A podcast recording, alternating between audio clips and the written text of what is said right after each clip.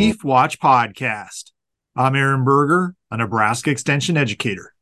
For today's Beef Watch podcast, we're going to discuss an article from the October issue of the Beef Watch newsletter titled Strategy of Stockers Influences Hot Carcass Weight. To discuss this topic, I'm joined today by the author, Erin Laborie, who's a Nebraska Extension educator based in Furnas County. Thanks for joining me today. Of course. Thanks for having me, Aaron. Aaron, this is an article that originally appeared in the Progressive Cattleman magazine, and you recently updated it for the Beef Watch newsletters coming out in October.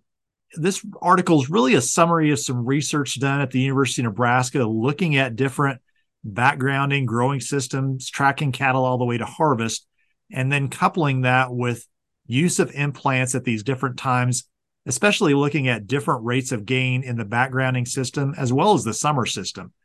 Uh, just share with us more about the research that went into the article you wrote, and then we'll talk some about how this might have application for producers thinking about using this data.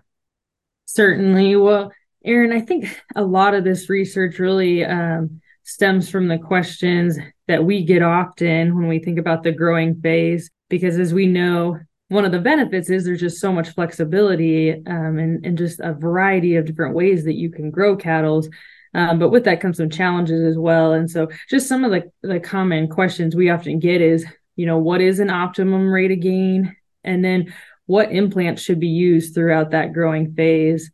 And then ultimately at the end, how do these management decisions impact finishing performance and carcass characteristics?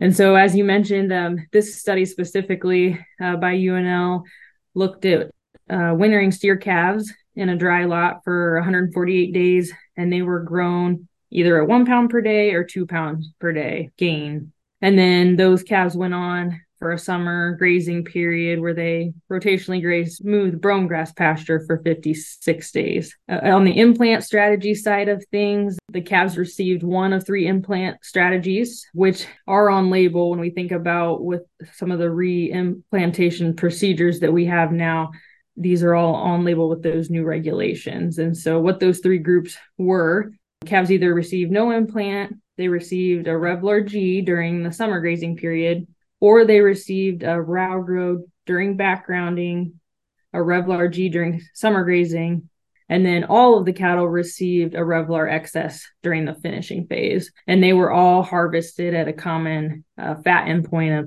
0.6 inches of back fat. So I think that's really important just as we look at these different systems is understanding as we look what happens in terms of carcass performance uh, these cattle were harvested at a common endpoint in terms of back fat. So it wasn't days on feed but it was based on what was their carcass back fat based on ultrasound at the time prior to harvest. And when we we think about that winter rate of gain we saw that those that were grown at that lower rate of gain they did um, have greater gains on grass than through a compensatory gain, which would be expected. Um, but the interesting thing is those grown at that higher rate of gain, they maintain those heavier body weights uh, through the summer grazing period and actually on through finishing as well and ended up with greater hot carcass weights. Let's back up just a little bit and talk about the growing phase because I think for some folks, the low growth through the winter phase is something they often use on crop residue or native range. There is some questions often we get around should I put an implant in a calf in a winter growing, slow growth type program? What would the data from this research indicate in terms of how that question might be answered? Yes. So this data would be consistent with what we've seen um, in other studies as well, and, and, just supports the idea that if, if those calves are uh, gaining around that two pounds per day, you are going to see a greater performance and get more out of that implant.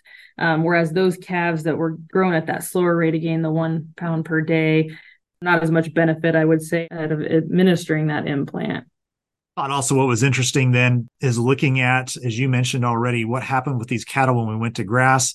You already said that those cattle wintered at a lower rate of gain, did have some compensatory but it by no means made up for the extra weight that those cattle went to grass on the two pound program versus the one pound as we look at the entry into the feed yard then after the summer grazing program.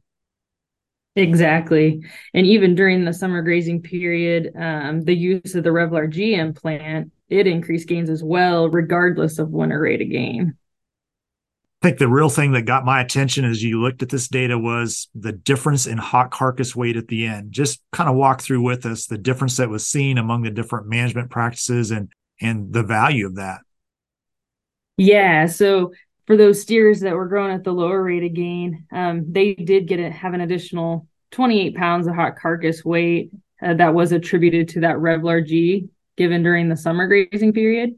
Um, but for those steers that were wintered at the higher rate of gain, they had an additional 32 pounds of hot carcass weight, which was really attributed to that Ralgro during the backgrounding phase. But um, looking at that combination of, of the high winter rate of gain and the implants given during each phase of production, ended up with an increase in hot carcass weight of 75 pounds. So, I mean, that's huge. Yeah, I think the thing that jumps out to me then as we look at this is as you think about your implant strategy, obviously you want to think about what's my end target with these cattle. Am I going to market those after the grazing period? Uh, maybe in, you know, if you're on a short grazing period, maybe it's uh, mid July on, or am I going to retain ownership on these calves? What's the value of the additional pounds that I put on for using the implant versus not putting uh, the implant in? There's some systems questions to be thought about through with this as well as you consider how you think about growing and marketing these cattle. I would agree, Aaron. And I think sometimes that's a challenge uh, when we do research in, in, this growing phase is there are so many different systems out there. But yeah, when it really comes down to you, you just got to think about what what feed resources you have available, uh, what facilities you have, and then like you said, uh, when do you plan to market those cattle and just looking at that cost of gain versus value of gain on those calves.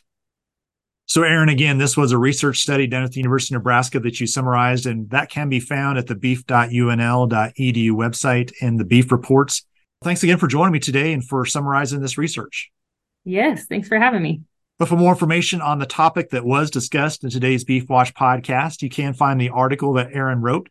It's at the beef.unl.edu website. And as we mentioned earlier, the research that was done and was reviewed for this article can be found in the Nebraska Beef Reports.